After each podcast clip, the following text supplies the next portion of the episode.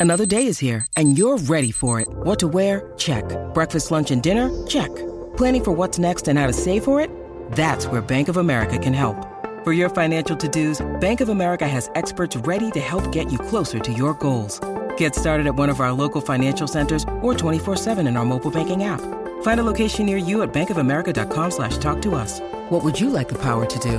Mobile banking requires downloading the app and is only available for select devices. Message and data rates may apply. Bank of America and a member FDIC. Hello, it is Ryan, and we could all use an extra bright spot in our day, couldn't we? Just to make up for things like sitting in traffic, doing the dishes, counting your steps, you know, all the mundane stuff. That is why I'm such a big fan of Chumba Casino. Chumba Casino has all your favorite social casino style games that you can play for free anytime, anywhere with daily bonuses. That should brighten your day a little.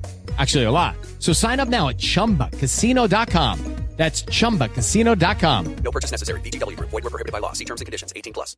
Judy was boring. Hello. Then Judy discovered ChumbaCasino.com. It's my little escape. Now Judy's the life of the party. Oh, baby, Mama's bringing home the bacon. Whoa, take it easy, Judy.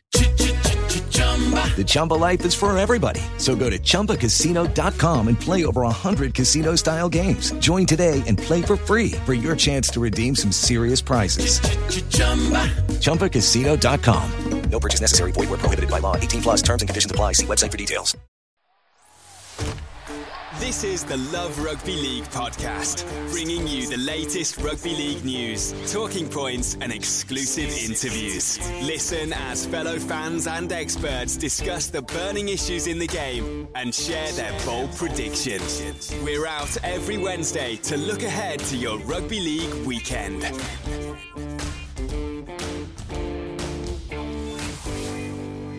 Welcome to this week's Love Rugby League podcast. The big interview on the way. Plenty to discuss.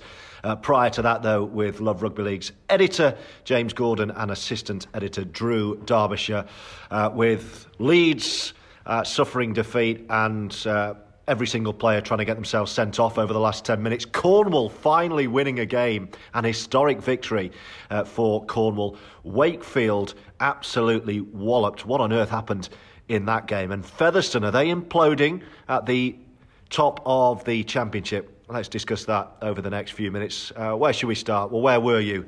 Uh, this weekend, first of all. I was in my usual venues, um, watching Cornwall and, and watching Featherstone Rovers, so maybe we'll, we'll come on to that in a minute. Where were you, Drew? Uh, I, on Thursday night, I was at Saints uh, Leeds and t- to witness the Rhinos imploding in the second half, and, and there was uh, two yellow cards. Bodene Thompson was sin bin first of all, and then James Bentley was had, had another brain fart uh, and, and was sin binned uh, late on in the game. I think it was with with one one or two minutes to go. Very, very out of character for for, for Well, he, he patted the ball away from Alex Walmsley when when Saints were, were near the Leeds line, and it was He- it was just He was evens with the bookies to get a, a card. I did look at that prior to the game. Yeah. I think it, it was just frustration uh, more more than anything. The the game was gone. Zane Tetevano was being referred to tribunal at, at the time of recording um, for his high shot on on Konrad Hurrell. Uh, spoke to the Leeds coach Rohan Smith after the game. He was very coy on, on all the card incidents. Um, he didn't really say too much about any of them. Um, but it, it was just a professional performance from Saints, wasn't it? They, they were just they do what Saints do. They just they're patient in in the way they approach the game. Leeds through a lot at them in the first half, but Saints dealt, dealt with it pretty well. And then Kristian Woolf's side came out firing in the second half and, and ultimately blew Leeds out of the park. Uh, on Friday, I was at Wigan Toulouse. It was a pretty routine win for, for Wigan against a, a poor Toulouse outfit. It, it must be said. Uh, I, I didn't think much of, of Toulouse at all. I thought it, it was one of the poorest performances of the season. But you don't expect Toulouse to, to win away at, at a side like Wigan, do you? It's it's against the well. I think it, we, we had a look before, didn't we, James? And the next four games are against Salford, Wakefield, Hull KR and Leeds, and, and you think they've got to win probably three of those four games But if, we were if they we- have hope of, of surviving in Super League. Well, we think that, or I think they've got to win. I almost feel like they've got to win four or five of the next five because the way the fixtures have worked out, they've got Four of the next five are at home. The away game in that five is Wakefield away, and then after that they've got six games left, and only one of them's at home, and that's against Catalan. So realistically, I think even if you shorten that run in July down to the next two weeks, they've got Hull KR at home this week, Wakefield away next week. They've got to win both them games. If they don't win both them games, I think it's curtains for Toulouse. Yeah, and judging by Salford's 74 points to 10 victory over Wakefield, I don't think uh, it's the, the right time to be playing Salford as well. I had the privilege. I had the privilege of uh, commentating on Warrington versus Hull. Oh, on, blimey. uh, Did you take on some books with you? Um, some quiet reading. Yeah, it was tough. It was one of those where, you know, obviously we all love rugby league, and you know you don't like talking it down necessarily, but there wasn't really much you could say about that first half. Obviously, the longer it went on, you were a bit like, you can't believe how bad this has actually been. And you know, and obviously you don't like saying throwaway things like this is one of the worst halves of rugby I've ever seen, mm. but the more like it was going on. I mean, I've seen some pretty bad, pretty bad halves of rugby, but you, there was just like nothing happening at all. You know, they were completing the sets a little bit and then kicking to the end, but there was just nothing in the way of inspiration. You know, nothing lifting either of the teams, and But maybe that's what Warrington need. It's Well- like a result from anywhere, even if it comes off the back of an absolutely awful game. Arguably, that's better. Well, I think that at, at the end of the day, it doesn't matter. You know, all that matters is you get the two points. You know, it was interesting having a, John, a conversation with John Wells uh, uh about the entertainment of the game, and obviously we're in the entertainment business and all that. And hmm. you know, while he appreciates its results business as well, you know, but when it comes down to it, it is just a results bit for the coach anyway. It's a results business. He's not necessarily bothered about entertaining. He's bothered about getting the the two points. And I think, you know, from where Warrington were, they lost five in a row. They needed to get that up. You know, I think if you look at the way that shifts the league table as well, all of a sudden you're thinking, well, Warrington probably look in decent shape to be able to get in the top six again now. Whereas, you know, like last week, you were thinking, that's our Salford, by well, the way. yeah. So Yeah. I think you know, and it was dead interesting actually listening after the game because we've all sat through this eighty minutes of like dross basically, Mm. but both Daryl Powell and Brett Hodgson were quite positive about their team's effort. You know, I think Brett Hodgson said it was unbelievable effort from his. You know, because ultimately they only conceded. As Mm. much as both teams weren't great, they both kept it down, and it was a you know it was a tough game to be playing in. Obviously, they lost, they had injuries and stuff like that, but um, obviously the main thing at Warrington was of course the Toby King thing. So you know we sort of got a bit of a, a whisper on the game on Friday that obviously we knew he'd been dropped from the game, but he was going to be shipped out to, to Huddersfield, and obviously they've done this deal with with Wardle going in the other way, and you know it's a very bold. The last few weeks at Warrington's been very bold, hasn't it, from from Daryl Powell, and obviously they've they've obviously realised that they need to change the way they do things, and Charnley going for good as well, and, and you know, at the same time. yeah, and you look at the, you know, I mean, it, we probably haven't got long enough to run through all the players Yeah. that have come and gone in the last few weeks, but it's a massive sort of, not a leap of faith, but clear that the Warrington board are backing Powell to do it his way. Um, and obviously, I mean, there'll probably be a lot of pressure on him at the start of next season, won't there, when they get the season? But it's, and it's almost like Powell has said, look, I can fix this, but you've got to let me fix Mm. it. You, you've got to stay out of this and let me fix it. We should also say at the time of recording this week's Love Rugby League podcast, we're, we're at Leeds Beckett University. We're actually in an empty, very high tech uh, lecture theatre. Things have changed since, since I was doing my medieval French literature degree at Liverpool Uni about 20 odd years ago.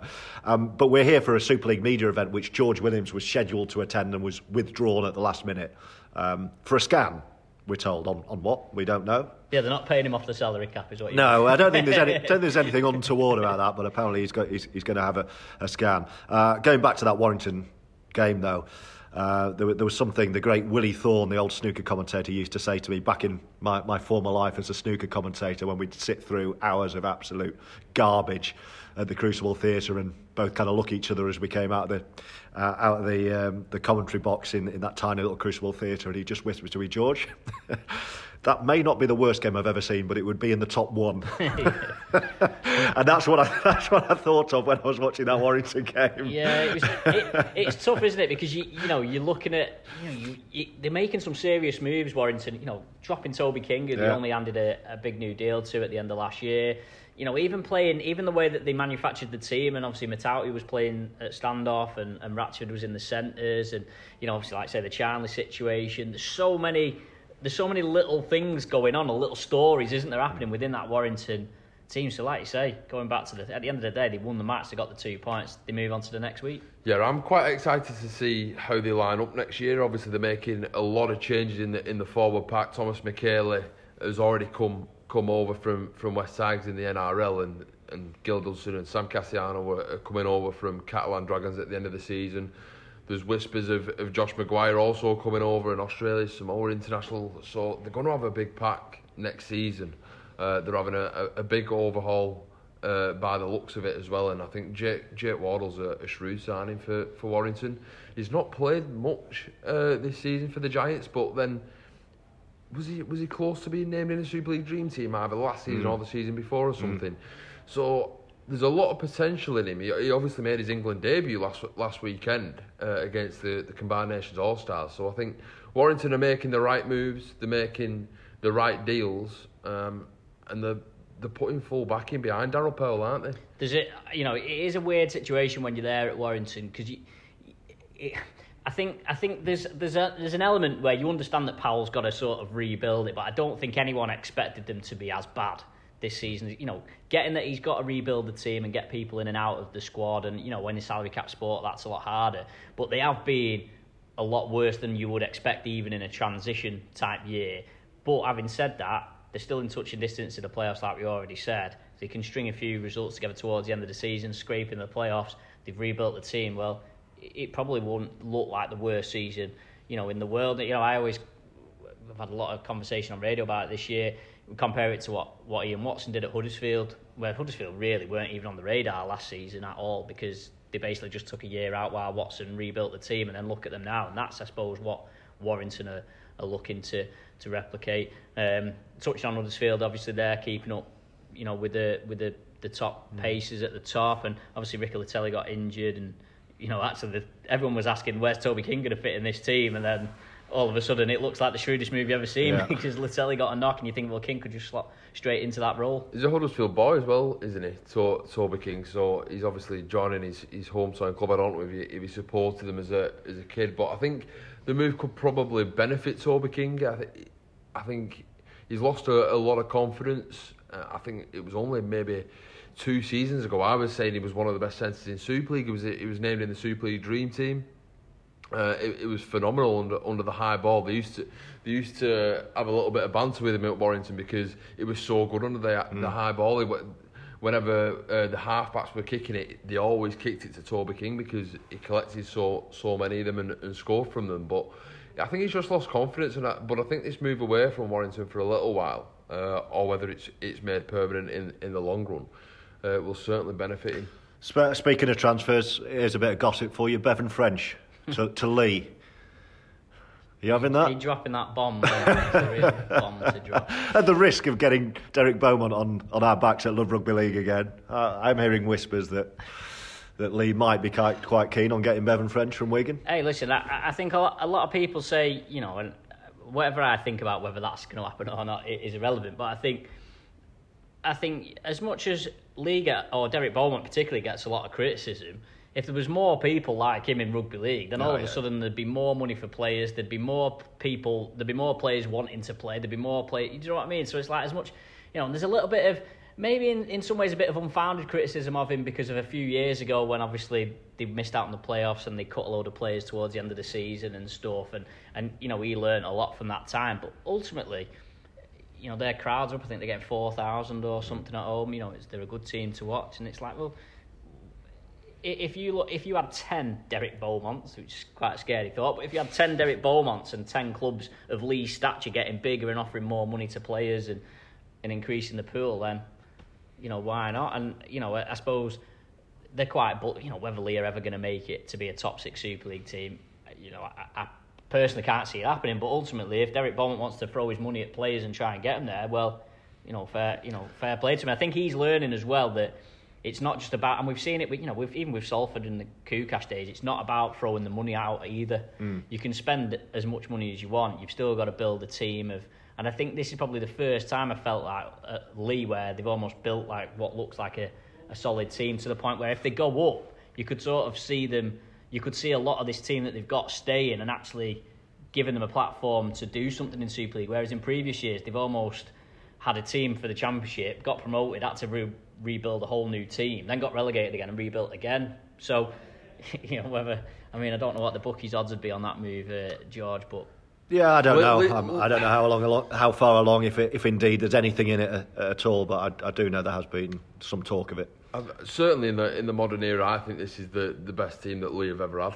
Um, obviously, I can, I, I'm only 25, so I can only only talk for, for my Yeah. What, existence. what's your modern era then? Neil Turley's the best player I've ever seen. But um, yeah, I, I, I think it's the, the strongest I've seen. I've seen Leigh. They're certainly uh, focused on, on reaching Super League and, and possibly staying in it. We, we, we've seen in the well, I think it's twice in the last five or six years now that Leigh have gained promotion to Super League and have gone straight back down. But it's worth noting, though, that on them two occasions, the first time they didn't finish bottom, they got relegated after the Super 8. So they, they actually finished second bottom Yeah. in Super League after the 23 games.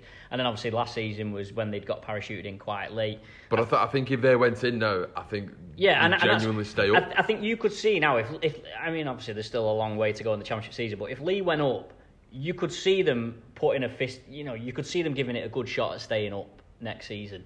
Hmm. No, definitely. I, c- I completely agree. I think judging from the, the last couple of performances I've seen from, from the likes of Toulouse and Wakefield, I think Leigh would probably beat them right now. Obviously, Leigh have got all the confidence in the world, and, and Toulouse and Wakefield are probably lacking a little bit. But I, I certainly think uh, I, I, don't, I don't even think Leigh will be will be struggling near the bottom. I think. I, mean, it's an interesting make a good point. That. I, I I spent a lot of time covering Toulouse last year, and I was really confident that they would come up and actually kind of mid-table Super League. And then obviously it doesn't work out like that. You lose your two best players, and of course the squad you can you can put together outside of Super League. The rules are slightly different when you get in there. You can't. They're not all immediately available.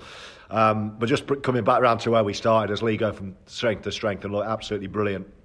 Uh, the games I was at the weekend in, included Featherstone, who who having looked untouchable and they were just hammering, they were whipping everyone all season, including Leigh, um, early rounds of, of of the championship. They've they've now lost three times since the end of May, including Leigh twice in the in the cup final at Tottenham and Leigh heavily at their place, and then at the weekend Batley at home, first defeat for Featherstone at home this year at Post Office Road. And I was there, and they were awful. They, they were they were absolutely awful. Not only that, normally when you see an awful half, and Featherstone, by the way, were playing downhill first half and they were behind. You think, well, Brian will, you know, throw a few things around at half time and get them playing around. They were worse second half. I actually interviewed Brian, which obviously is a, a really nice task after a home defeat like that. And I said, well, what did you say at half time and what did you think you saw second half? Because they got even they got even worse. And he was just at a loss to explain. It was just it was just awful everywhere. Jonathan Ford he had on the bench and never brought him on. We talk of Leigh's recruitment. Featherstone have recruited just as big, but it's almost like Rovers have signed in positions they didn't need to sign. They had one of the best fullbacks outside of Super League in Brandon Pickersgill and signed Mark Corella. And Pickersgill has since been sat next to me in the stands. They got established halfbacks. They brought in Jonathan Ford, who they haven't used. And suddenly in the pack, they've got nobody because that's where they haven't reinforced. Yes, they brought in Tyler Heppy, who is now injured, and young Sam Essay, who's got a lot of learning to do by the looks of what I've seen from him. So I, I honestly don't know where Featherstone go from here. There's a school of thought that Brian McDermott is doing what he did at Leeds, creating a bit of chaos, getting the backs to the wall, the siege mentality. They'll slip off the pace, everyone will write them off, and suddenly when it comes to it at the end of the season, that's when they'll strike.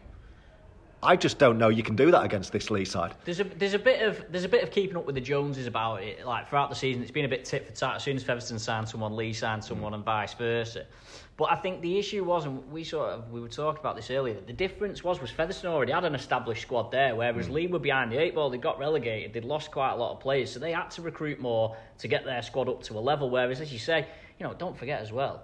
Was Craig Hall playing fullback every week last year, and he was in Team of the Year, Player of the Year? Well, Craig? Hall actually was back this weekend after being dropped. He played left centre. He was all right, actually. he was, but, he was back but in the, the point being that they obviously had a you know a team of the year fullback last year. They signed another fullback to replace him, and then, then signed, signed another, another fullback to Yeah. replace him. And it's like, well, like you say, and I think you know we we've seen it with Wigan. Wigan ended up with three fullbacks, didn't they? At, at one point, it's like in a salary cap sport, and I know the salary cap's largely redundant in the championship anyway because it's so large, but if you're focusing too much on one area, it's leaving you short Yeah. somewhere else. The big thing about that defeat for Featherstone means that the game against Leigh now is, is Doesn't matter. It doesn't matter. Whereas there would have been a bit of attention on that game because that would have been the game that could have got you home advantage in. Yeah. the grand final. I mean, I don't particularly agree that the grand final should be at the home team No. of the, No. the thing anyway. Um, but And that, and that was Featherstone's gripe last year that they had to go to the south of France and try and beat Toulouse to get, to get up. Ju- Just only, I think they've got the recruitment spot on, though, haven't Yeah, they? yeah, seems I to be. think they've recruited in every area that they needed to recruit. I think if we look back to the, the round two game between Featherstone and Leigh, Leigh's team is, is pretty much completely different to, Mm. to what it was in in round two. Uh, obviously, they've, they've brought in Blake Ferguson, who who's kind of taken the place of Tom Nisbet on, on the wing, and, and they've recruited in the in the positions where they were they were lacking and they needed plays in in those positions. We we we, uh, we saw them recruit Christian who's who who provides great utility at centre and and on the wing. He's a, a fantastic goal kicker as well. I think they've just recruited smartly. Uh, Kai O'Donnell brought over from the from the NRL, a, a forward who can play prop, back row, all those forwards. You can put him anywhere. He's been brilliant, and I think the signing of the season in arguably in Super League and in Championship is Edwin Ipape. Oh, brilliant. He's never played an NRL game in his life. The the highest he's played is well, uh, barring uh, the international stage, the, the highest cl- he's played in clubland is for the PNG Hunters in Hmm. Yeah, Queensland Cup. He's come over here. He's been absolutely outstanding. He's he's killed it every single week. He's uh, he's a fan's favourite at the club now. Um, Edwin Ipape is. He's been a wonderful signing. Uh, final word just before we get into the big interview on the other game I was at, which wa- was Cornwall, and an historic first ever victory for Cornwall. If it was going to come, it was going to come, I think, against West Wales Raiders, who were, were absolutely abysmal. But there's going to be knockers still of, of, of the attempts to expand into Cornwall, but this at least gives them a, a little bit of uh, a reprieve. Uh, well, obviously, it lifted them off the bottom of the table. Of course, they played a few weeks ago and lost 20 0, didn't they, to West Wales, which was probably a bit of a shock because, as you say, that was probably the game in the calendar you were looking and thinking, oh, West Wales at home. That's the one you fancy Cornwall out. They've obviously dusted themselves off and pulled, pulled off that win. You know, listen, for me, I always look at it in League One. I'd have as many teams playing. If, if teams want to play and Yeah, yeah. the finances is there for them to play, just let, let, let's have as many teams in there as possible and get them playing. Shove them in there. Right, thank you, gents. Let's get on to this week's Love Rugby League big interview. Keep up with all things rugby league 24 7. Head on over to loverugbyleague.com. Well, welcome to this week's big interview, a weekly look at life and league with one of the sport's biggest names. And this week's guest is a coach who has uh, become the first coach to get his side a win at Featherstone Rovers in the league at Post Office Road this season. A highly rated coach, Craig Lingard, uh, joins us on the Love Rugby League podcast. Craig, great to see you. How was your weekend? And many congratulations, first of all. Yeah, thank you, Matt. Yeah, very very good weekend for us. Uh, you know, we know, it's going to be a, a tough game over there, as it always is at Featherstone, but uh, really, really sort of pleased and proud about how, how our guys performed and how they prepared as well. Uh, we knew it was going to going to be a game that could potentially go either way. Think Featherstone that sort of side that can score 20, 30 points in the blink of an eye. So we knew that we needed to be switched on from from minute one. And uh, so the, the way that the guys prepared all week, and then uh, particularly on the game day as well, I thought they were outstanding on the game day. And we gave them a, a game plan to take into the game, and they, they executed it pretty much perfectly. Uh, what I loved about that as a neutral and a rugby league fan, well, well, first of all, were your fans who were brilliant, and that's all I could hear at Post Office Road all, all afternoon. but also the, the kind of people who looked at the first result when you met uh, at your place and there was a draw and you took a point off them and thought, well, that won't happen again at, at their place. And if anything, you were even better, I thought, in uh, in the weekend's game at Featherstone. Yeah, I think the the fans that we've got, you know, the we're not the the, the best supported team in the land, and uh, the, the travelling support that we get, they go to away games, they're, they're very very vocal. I think they enjoy the days out, they enjoy their away games. You know, we, they get on the minibuses and go over there so they can uh, they can enjoy the hospitality, let's say, and they, they certainly make themselves heard when they're, when they're at the ground. Um, but yeah, I think you, you're right. The, the the league game that we played against Featherstone at, at, at Batley when we drew 2020, we we knew that we needed to learn the lessons from the week previous when we played him in the cup, and they did a real good number on us the week before. Um, you know, so there were a lot of um, sort of consultation between the coaching staff about what we got wrong the, the previous week, what we needed to do the following week to put it right. And we concentrated on some really key specific areas where we thought Featherstone were really good and where we needed to improve on. And we fixed that up the following week, and um, you know, we stopped Featherstone getting on that front foot more, more often than not. Um, which I think in the first game, the you know the, the, the second phase rugby that Featherstone played absolutely ruined us. It killed us. And I thought they could have scored every time they got the ball. So we knew that we needed to stop the offloads. We know that we need to stop the early carries from the outside backs that always get them on the front foot and start rolling you back uh, particularly if they're playing down here at Batley and, and particularly at Featherstone as well, if they're playing down that, that bit of an hill there. So we know, again, coming into the game at Post Office Road on Sunday that, you know, we need we needed to make a real big impact on the first three carries and, and stop the second phase, just take a bit of their, um, bit, bit of Featherstone's uh, game plan out of the out of the equation really, and then just us just do what we do with the ball. You know, we, we've got a certain certain way that we like to play, and we like to ask our players to, to promote the ball and play as much as they possibly can do because we know that we're not the biggest team that can that can dominate certain packs like a Leigh or a Feathers. So we know we, we need to try and score tries and create opportunities in different ways. Uh, taking a step back from the match and the result itself, as, as someone in the thick of this, what's your reading of the of the landscape now in the championship? It's been Featherstone versus Leigh all season. It, it was Featherstone, it seemed head and shoulders above, and the last month of has probably shown us it's it's actually Leigh who, who's in the driving seat. Yeah. Is it those two, or are you thinking, hang on a minute, it might not be those two? I, I think I think it would be a bit daft to think it's not Featherstone and Leigh. You know, just with the personnel that they've got, the the, the teams are too good, and the, I think the squad depth runs so deep that it'd be I think would be daft to think that it wouldn't be them two coming the end of the season. But um, you know that second place is is in reach now for for several teams. You're looking at York, you're looking at Halifax, you, are even looking at the cells that are that are within reach of that, that second place. Um, you know, so depending on how our results go, Featherstone in the driving seat, they've just got to keep winning their games and nobody can overtake them. Um, but we've got that little bit of hope now, and, and certainly with us, we know that we've taken three points off what I think is the second best team in, in the division. Um, and, and all we need to do for us to, to, to, maintain the position where we are is keep beating the teams that are around us or keep beating the teams that are below us. And if we keep doing that, then we certainly can't drop no lower than fourth. Critics of Featherstone, of, of which I've, I've been surprised how many there are this season. a lot of people wanting to see them fail will will will say that they're unravelling. They'll look at the last month and see the defeat to you, the two defeats to Lee, and, and think that this Rover side is unravelling. What, what would you say? I, I, think that's a bit a bit premature. To be fair, I think it's very very difficult for any team, regardless of, of who you are, even even a St Helens in Super League. It's very very difficult for any team to go all the way through the season playing consistently well every single game. And there's too many good teams around that if you have an off day, then you're going to get turned over. You're going to get beat.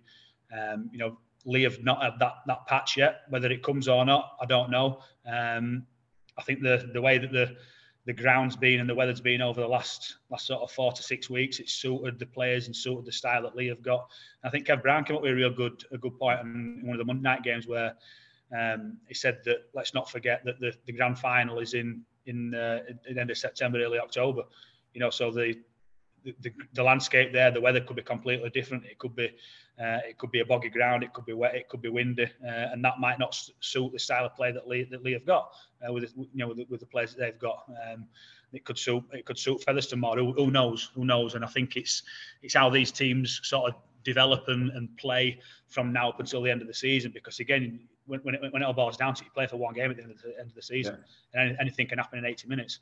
So a team can go through all the season undefeated, and it comes down to the last game, which is the final, which is the main one, and they could lose that one and not go not go to Super League. So anything can happen for me. That's that's the bizarre thing, really. And you know, without wanting to play down what you guys put into it over the season, when it boils down to it, you are playing, and Leigh and Featherstone are playing for that one match. And ultimately, that's why Brian McDermott was brought in. He was brought in to win one match because they are the one matches that he won when he was at Leeds.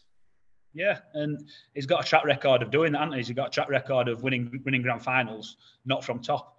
You know, so regardless of what you think about the structure and what you think about who should go up and who shouldn't go up, you've got to win one game at the end of the season, and that's all that matters. You know, you've got 27 league games before that, but as long as you're in the in the playoff positions come the end of the season, then you've got the opportunity to get promoted into Super League, and that's ultimately all that matters.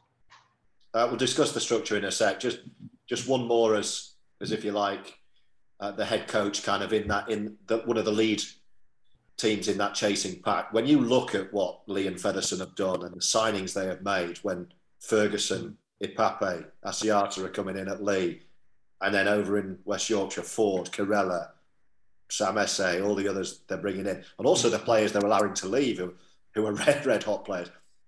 What are you thinking as a coach on such a tight budget and with such a small squad? And you've already said such a small bunch of very loyal vocal support. Yeah, yeah. What, what you? I mean, I can see you laughing. What What are you thinking when all this is going on?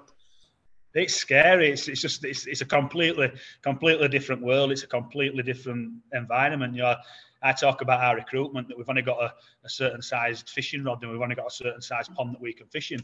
You know, and you look at the, the you look at the ponds or the oceans that Featherstone and Leigh can fish in compared to us, and it's it's scary. It really is. But um, it's not all about money. It's not all about it. it certainly helps. It helps helps if you can pick from a different player pool or you can fish from a different pond. But it's all about recruiting the right people. And and and I think at the minute Lee Leigh seem to have got that right. They seem to have got the combination of people right.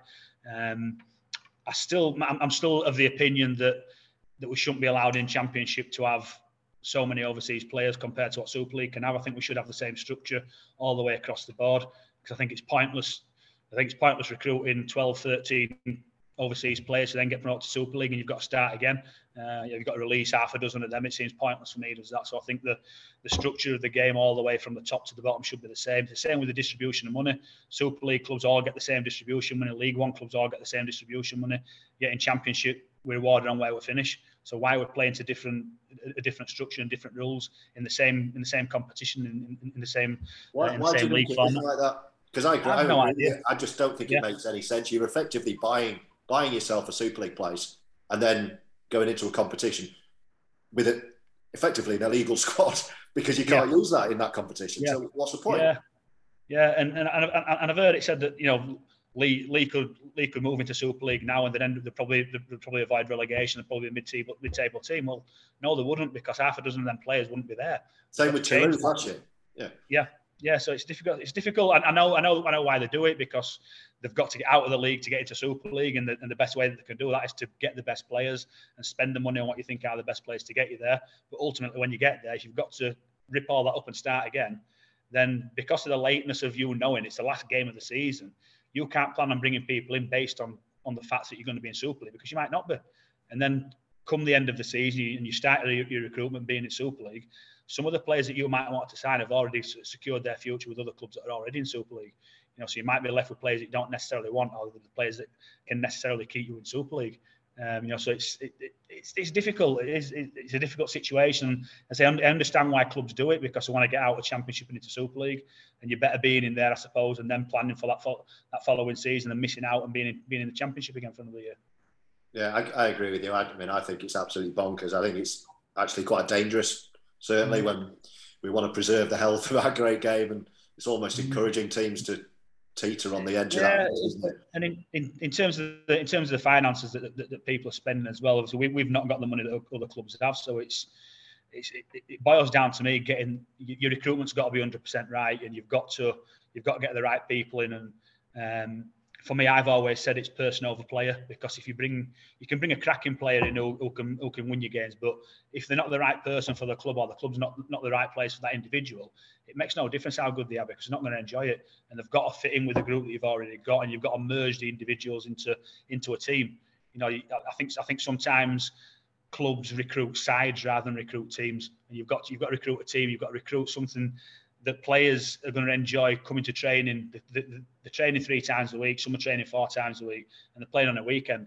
So you're spending a lot of time with these individuals, with, with these people. So you've got to mould that group into a group that want to be together, that want to spend time together, that enjoy each other's company, that want to go out on the field, and, and when the back's against the wall, they'll come out swinging for each other. And that doesn't always happen, and you've got to recruit the right people to do that. And one thing that I always do, and which I'm insistent on, is that every single person that I'm potentially going to recruit – I'll sit down and meet, I'll look them in the eyes, I'll let them look me in the eyes. And I say to each individual that you get a real good impression from somebody when you sit across a table from. It's easy now to do it via text and do it via email and do it through agents and recruit a player who you've not even spoke to until you see him on pre-season. But if you sit in front of a player and you think, I can't work with this guy, there's something there that's not, not quite right, there's no point in going any further. And that's exactly the same for, for players with me. If they if they sit in front of me and think, I don't like this bloke, he's a crank, then they know straight away that they don't want to work for me. There's no point waiting to the first get first first day of pre-season for him to th- sit there and look at me and think, He's an, he's an absolute tool, is this bloke. You know, so get it out of the way straight away. Yeah. Uh, and, and, that's, I, I, think, regardless of what money you've got to spend and what what budget you've got, I think it's a real important thing is is get your recruitment right. You can't always bring a great player into a, an environment and it's going to work. You, have got to, you, you've got to make sure you do do your research and do your own work. Yeah, one of one of our first guests earlier on this season was was Chris Thorman, the uh, the Workington Town head coach, mm-hmm. and he was talking me through the the no dickheads policy thing. Yeah. so I get it. I, it's been yeah. it's, been quite an education actually over the season for me. Um, we've we've kind of alluded to structuring and possible restructuring. We, we don't know what what's going to happen with IMG's involvement over the next twelve years, which seems crazy to say twelve years, but yeah, um, we could be looking at anything. There's I know Leigh and Featherstone have have, have hinted they would be in favour of an immediate Super League of 14 teams, which isn't surprising given they would go straight into it the other side of it is potentially we could be streamlining and going to two tens. We're guessing at this point. I don't know what your reading is, but is there any of that that might might worry you, where it would leave the Batley Bulldogs if if either of those things might happen? Yeah, I think I think it's very worrying. Uh, I think well, first and foremost, I think regardless of what what format is going to take place, clubs need to know as soon as possible. We went into the into the into the recruitment uh, part of this season, so you know you're looking at sort of eight, nine months ago now with the, the recruitment for this season. We didn't even know two weeks before the season was starting really what, what the format of the league was going to take. We didn't know. And some clubs old probably overspent because they were worried about the two tens coming in and having to be in the top six of the championship in order to get any sort of distribution one of the year after. So they potentially overspent because the clubs weren't informed. You know, so I think whatever happens, whatever the structure is going to be in place, the clubs need to know as soon as possible. You know, clubs are now doing their recruitment for next season. They're doing the retention and the recruitment for next season. Next season, and the clubs are trying to work out a budget, not knowing what what format the league is going to take, which is crazy. It's no other no other sport operates like this. no, it's, it's ridiculous. So how how can we as a as a club bearing in mind we don't want to get ourselves into financial trouble. We've got to run a vi- viable business based on the means that we've got and the finances that we've got coming in and the outgoings that we've got when we, when we pay the players. We don't want to put this club into, in, into any serious financial danger. But we don't know what the structure is going to be. We don't know what the implications are going to be at the end of next season based on where we finish in the league. So again, some clubs are now recruiting players and retaining players based on the scary fact that if they're suddenly decide in a month's time or six weeks' time or however long it might be that next season, if you're if you're not in the top six in championship, you're effectively a community club. You're not going to get any funding from anybody. You know, so clubs now are, are, pushing the boat out to get players, which is then pushing the, the price up for certain players, which makes it more difficult for the clubs that haven't got the money to retain the players that they've got and also recruit players in. So whatever whatever whatever format and whatever structure is going to be in place next season, we need to know now. So play so so clubs can get the finance finances in order and not overspend and not overcommit and not potentially not pay players halfway through the season when they've overcommitted and overspent based on the fact that we've not had any information from anybody. Um, my my personal opinion about the structure of the, of the game is I think when I will go two two divisions of 14. Um, I think Featherstone and Leigh have, have, proven over a long period of time now that they've got the finances and the resources and the wherewithal to go up into Super League. Whether they survive up there, not, I don't know. But I think for for any other club out, outside of them too, I don't think at the minute that any of them could realistically go into Super League and survive um, without coming down the following year. And for me, I'd put some I put some plans in plans in place and just said, right, we're going to move it to 14 and 14. There's going to be no no relegation or promotion for, for two years, which then means that the, that the clubs that are going into into Super League, they can, in, in that third year, they've had long enough to prepare. Likewise, any Championship club that wants to come into Super League, they've had long enough to get their house in order that when they come up and get promoted, they're going to be a viable proposition, a viable option to stay in Super League rather than being a yo-yo team and coming up and, and going straight back down again. So I think that two year period for me will give clubs in Super League and clubs outside Super League a lot of chance and a lot of time to put the finances in place, to put their their squads in place or the squad building in place and whatever thing other things they need to do off the field. So if they did have that tilt of promotion from Championship to Super League, they'd have a real good chance of surviving in there without being a yo-yo club going up, going up and coming straight back down again. Uh, I'm going to ask you a question that I've actually asked myself a lot over over the years, certainly over the last few years. Uh, you're clearly an intelligent, articulate, very passionate guy in the way you've outlined all the frustrations that you have on a day-to-day basis. Mm. Why are you involved in rugby league? it would be I've no idea. uh, yeah, I've no idea. Um, I think it's it's, it's probably just, just because it's the only way that I could make friends because there's a lot of people around me and they've got to see me every day. Uh, I, I, don't know. It's it's something that I've always I've always been involved in. You know, uh, I was born in Sharlston and that's it's basically what it is in Sharlston. You grow up and it's rugby league, um, and you go you go to Main Road and you either turn left and go to Featherstone or you turn right and you go to Wakefield and that's who you support. Uh, my grandma was a Featherstone fan, so I turned. I was a Featherstone, Featherstone fan. My dad was a Featherstone fan. My dad were on the board down there. You know, so all my all my family have been Featherstone uh, all the way through me through my life. I've played it. It's, it's basically all I've known. You know, it's, it's, it's, the only thing I've known is, is rugby league. It's been the only constant in my life, um, and it's it's, it's it, it just becomes you. It just becomes part of you. Um, played it all my life, gone into coaching, and it, I think it's something I'll be involved in one way or another, whether it's as a as a volunteer after I finish coaching or just as, as a, sport, a supporter. It's something that'll be there as part of my my life all the way until I die. I said at the start that you you know you're a highly rated coach, which which you are. I, I mean, I look at you and what, what you've done, and I think you're up there with the best of them. And I've read a couple of interviews you've done recently, trying to explain why you, with all due respect to Batley, you're at Batley and not coaching mm-hmm. at a higher level and in and in Super League. Why is that? Is, is Craig Lingard just not a fashionable appointment? What is it? Well, I've, I've, I've had that, that discussion with a, with a few people. I think it's I think some clubs maybe think it, uh, uh, it's easier to to recruit somebody from Australia or, or, or, a big name rather than rather than go and get somebody from Batley who's never been in a full time environment. I never played Super League and I've played full time. Uh, I've never coached in, in a full time environment, so it's I suppose it's an easy option for uh, for clubs not to recruit me. Um, it, it is what it is. I'm not I'm not particularly bothered one way or the other. I want to coach at the highest level that I possibly can. Um, if that's if that's championship, then I'm pretty happy with, with what I'm doing at this moment in time. And if, if this is my last job, it's my last job, and I'll, I'll just move on to something else. But you know, my my ambitions as a, as a, as a coach is is to be better, be a better coach than I was I was player. I think I was, an ordinary player, and I didn't play didn't play Super League. I never got that opportunity. I never I was never good enough, let's say, to, to play uh, to play full time Super League. Um, but hopefully, as a coach, I can I can develop and get better. Um, and, and, if I get that opportunity, then I'll, I'll have a look and see what's there. But I'm certainly in no rush to, to move on from where I am now. Uh, what are your other passions? Uh, I know, as I do, you've, you've been involved in, with Rugby League Cares and doing a few offload sessions. Uh, men, men's mental health, a huge passion of mine, which is you know why I mm-hmm. feel fortunate to be involved in that side of it. You know what what what's drawn you to, to get involved in, in that kind of thing? Um, it's it, it's, it's just it's just a, a different a different avenue what I've taken. You know, I've, I've sort of worked in a lot of a lot of areas where, where mental health has been a bit of an issue. Well, I did 19 years in the prison service. You know, worked at, at Full Sutton, at Leeds, and at Wakefield for, for nearly 19 years. You know, so you work in that sort of environment, and you come across a lot of people that have gone through a lot of different stuff. Uh, whether it's the individuals that are behind bars or it's the staff themselves that you're in that environment for you know for a lot of, a lot of time during your during your working day and your working year. So you've got to cope with a lot of things while you're there.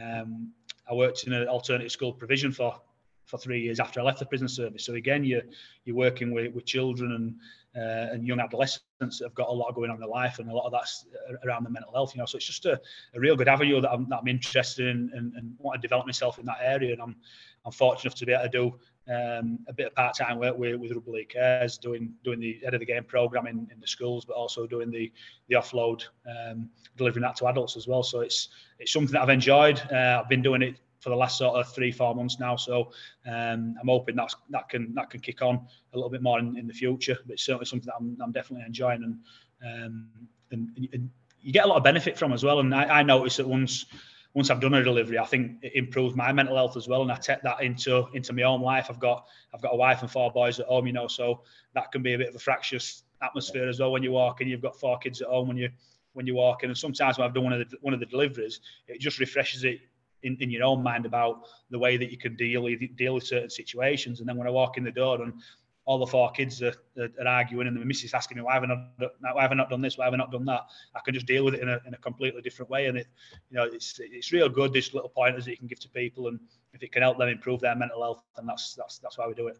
Yeah yeah. No I couldn't agree more. I, you know I've I've been doing it a few years now. As someone who needed the kind of offload sessions myself when I was struggling and then to come through it and be able to use experiences and my presentation skills to be able to stand up and give a bit back. And I say, you know, I always say to the guys like, I'm doing this because I get something out of it as well. Like yeah, you, yeah. you're kind of you're offloading as part of the group, aren't you? Yeah, you are. You are, and you, and you share, you share, you, you do. You share a lot, and you've got to give, you've got to give some personal experiences to, to hopefully get get the group that you're delivering to for, for them to share as well. You know, so you don't realise that while you're sharing the stuff that's happened to you or the experience that you, that you've had, you're offloading to them, and it does help you. You know, it's um, it's removing that, that stigma from from mental health. You know, every everybody's got mental health, and your mental health will fluctuate during the day, during the week, during the month, during the year, and it's fine. It's fine to have mental health issues, and and, and it, it, it doesn't it doesn't mean there's anything wrong with you. Everybody suffers with, with good mental health and bad mental health. You know, it's it fluctuates throughout throughout your life, and it's going to do that. And it's just making sure that you can you can cope and get through your day to day activities and and bounce back really and, and build that resilience to um, you know to, to to bouncing back from difficult situations that happen to you that's exactly it. It's having it's, it's almost like having the power to be to be vulnerable. Like you know, I recorded a podcast with a good friend of mine, Leon Pryce, who's who struggled as mm-hmm. I have, and you know, we were talking about it last year, and he said he always kept it to himself because he didn't want to be seen as that guy looking for attention or pity. And I'm like, well, that's not mm. it at all. It's like if you, yeah. if you there's no point you suffering and experiencing the shit that you do yeah. if you don't if you're not able to share it because you don't know how much it might help someone else. And that's no, exactly know, yeah. he's, thinking of thinking of other people, what they can learn from. What's the go? What's the point of going through tough stuff if if, it, if you can't use it to help people? I guess. Yeah. Um, yeah, definitely. Just for the last couple of minutes, then, you know, I like to. You know, we've already gone a bit deeper than rugby league, and, and lessons that you've and, and, we have learned from our life, um, mm. and vice versa. Lessons, you know, that we've taken from rugby league that serve us well in life, and you know, guess we have on this talk a lot about you know camaraderie and uh, and togetherness. And you know, rugby league as a sport. I asked you a few moments ago, why on earth you're you involved in rugby league? But you know, the other side of that, it, it gives us so much. And, and every person I talk to on this podcast has examples of things that rugby league has taught us that we can then go and it, it serves us well. It serves yeah. us well as people and, and in our lives. Is that something you've mm-hmm. you, you know you sign up to? Yeah, without without a doubt. I think the the biggest thing it's it's taught me is is, is perseverance and um, and, and resilience as well. You know, it's you know I think my my journey into the into semi-professional sport or professional sport, whatever you want to call it, has been a little bit different to, to some others. You know, when I when I first started playing, I was I think from under 11s to under 15s, I were in the in the Yorkshire teams, in the county teams, as you know, so effectively one of the one of the, the better players within the within the region. And then at 15, I just stopped growing and everybody else shot up around me. And that was the, the particular time when everybody's getting signed up for academies, as it, as it were then. You know, so everybody else were getting signed up and I, I just didn't grow. And I, I can remember, you know, um, I used to be I used to be quite fast when I was younger than everybody else. They, they grew, they got, you know, I, they, were over, overtaking me in size and height and in, in, speed and all that sort of stuff. You're, de- you're um, describing the end of my football career as a kid right now. so yeah, all my all my uh, a lot of my players who I who I sort of started playing rugby with, they got signed on through uh, academies at different clubs. So I had to go and do it a, a slightly different way. I went I ended up training uh, six times a week, or training at Featherstone three times a week. Training at Sheffield three times a week, and end up, end up signing at Sheffield. Paul Daly got me to go over to Sheffield.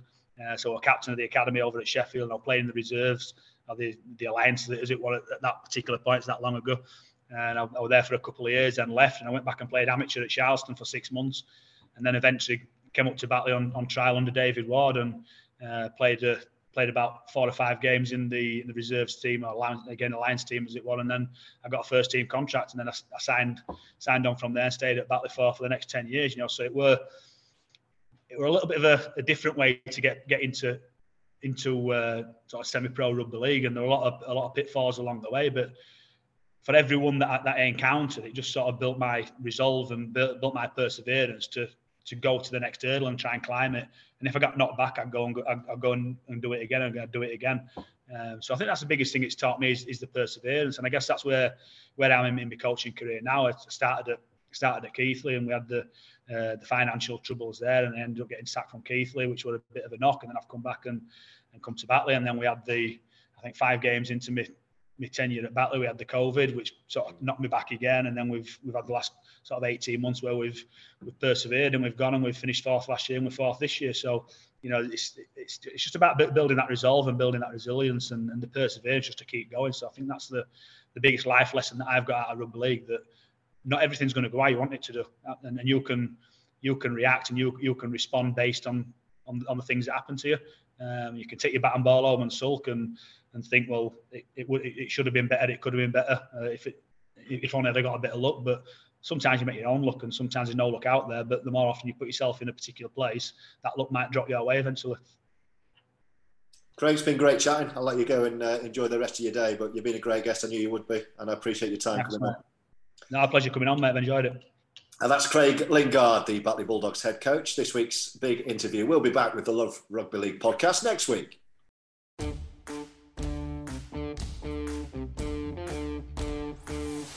Thanks for listening to the Love Rugby League podcast. Know someone who shares our collective love for rugby league? Let them know about this podcast and make sure to subscribe so you don't miss the next episode. Eager for more rugby league news? Visit loverugbyleague.com.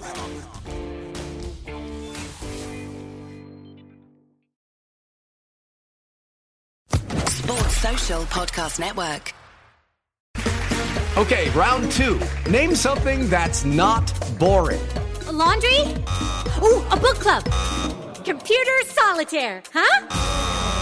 Ah, oh, sorry, we were looking for Chumba Casino. That's right. ChumbaCasino.com has over 100 casino style games. Join today and play for free for your chance to redeem some serious prizes. ChumbaCasino.com. No purchase necessary. Full prohibited by law. 18 plus terms and conditions apply. See website for details.